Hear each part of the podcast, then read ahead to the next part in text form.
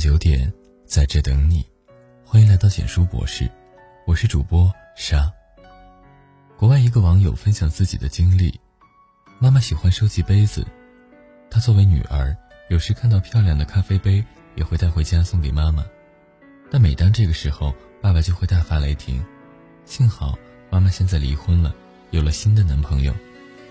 现在妈妈的新男友竟然亲手打了一面墙出来。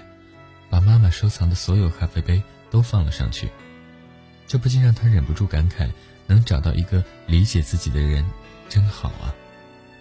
在这条动态底下，有人表示难以理解，他妈妈只是喜欢杯子而已，这样小小的爱好不会伤害到任何人，爸爸为什么会大发雷霆？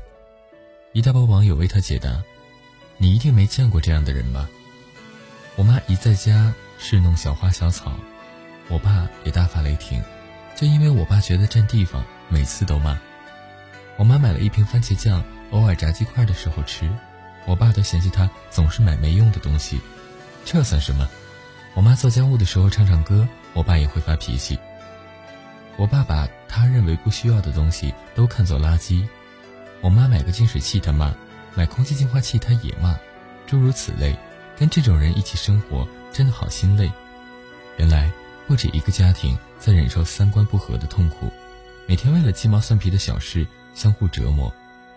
有人说，所谓三观不合，不是说你喜欢去旅游，而他喜欢宅在家里，而是当你去旅游的时候，他却宅在家里嘲笑你，花钱买罪受。任何人的生活里，只要有一个冷眼旁观的伴侣，都会成为一场悲剧。鲁迅的母亲曾自作主张给鲁迅娶了朱安。但鲁迅和朱安毫无共同话题，根本无法生活在一起，只能称他为母亲给我的礼物。于是他常年不回家，随后又和他的学生徐广平结婚。朱安守着鲁迅的母亲，度过了寂寞的大半生。有人说鲁迅对朱安未免太无情，其实只要看后期朱安的做法，就知道鲁迅先生为何如此了。鲁迅先生去世后，徐广平一直负责补贴朱安的生活。期间因为动荡，一度无法支持。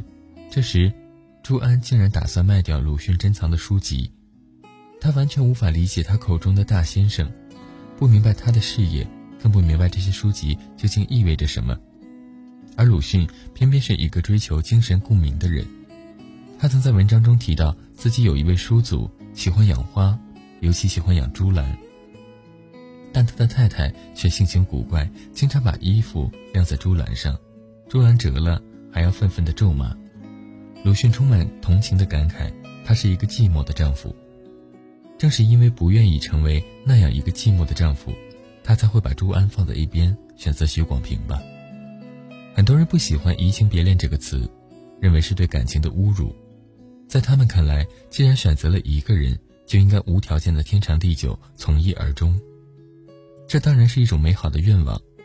而现实却往往不能和愿望一样简单美好。人生原本就只一个试错的过程，勇敢尝试去爱是一种成功，发现不合适之后能够勇敢离开也是一种成功。我大学一个同学，二十多岁家里一直催婚，受不了压力随便找个人嫁了，现在她快四十岁了，打算离婚，因为老公不同意，她打了两次官司。一个亲戚问她。你为什么坚决要离婚？他说：“为了幸福。”亲戚恍然大悟：“你一定是找好下家了吧？”他说：“没有。”这时，亲戚用过来人的口气劝他：“婚姻就是这么一回事儿，就算换一个，你能保证下一个就是对的人吗？”同学回答：“你说的没错，我不能保证下一个就是对的，但我能保证这一个是错的。只有放下错的，才有机会去寻找对的。”所以，千万别看不起那些离了婚的人，他们都是真正的勇士。结婚不一定是为了幸福，但离婚一定是。前段时间，贾静雯去参加大女儿吴桐妹的毕业典礼，并和前夫孙志浩同框合影。很多人称赞贾静雯的大度，其实如果我是贾静雯，我也可以这么大度，因为她现在过得太幸福了，好吧。自从和孙志浩离婚后，贾静雯在追求幸福的道路上却走上了人生巅峰。她先是遇上比她小九岁却把她宠上天的修杰楷，随后又接连生了两个可爱的宝宝。如今的贾静雯每天生活在老公的宠溺和女儿们的笑声里，有什么理由放不下过去的恩恩怨怨呢？真的，越幸福的女人越大度。我见过所有苦大仇深的女人，基本上都是对婚姻不满意，却又因为种种原因而选择继续的那种。他们活在冷漠和刻薄当中，像缺了水的植物，不知不觉就脱落了羽叶，活成张牙舞爪的模样。他们甚至忘记了被人宠、被人爱是一种什么样的滋味。这就像文章开头的那个喜欢咖啡杯的妈妈，她在离婚之前遇见了一只漂亮的杯子。需要第一时间考虑，我把它带回去，老公会不会骂我？而离婚之后，她终于发现，这世上不单有会为了一只杯子而发脾气的男人，也有愿意为他打造一整面墙来放杯子的男人。不把错的那个人请出你的生命里，你永远不知道遇见对的人可以有多幸福。文章到这里就结束了，如果你喜欢，记得把文章分享到朋友圈，让更多的朋友听到。你的点赞和转发是对我们最大的支持，我们明晚九点不见不散，晚安。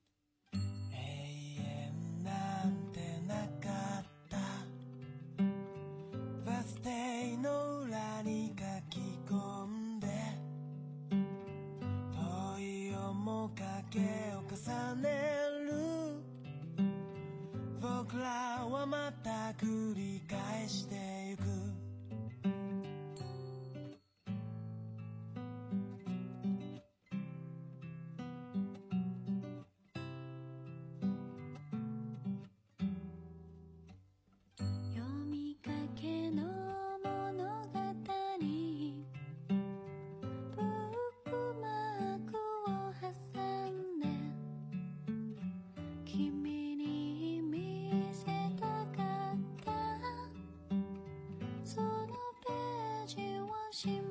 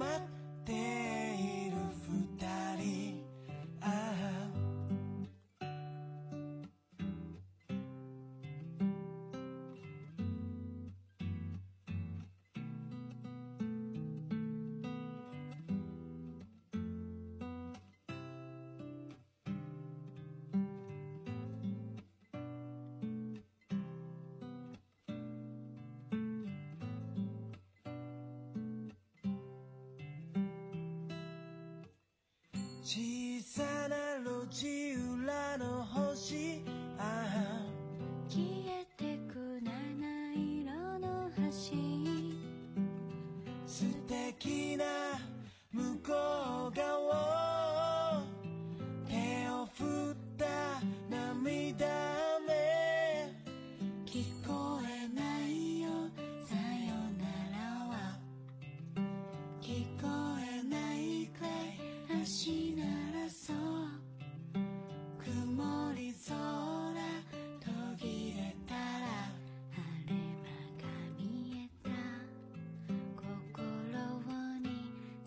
aşk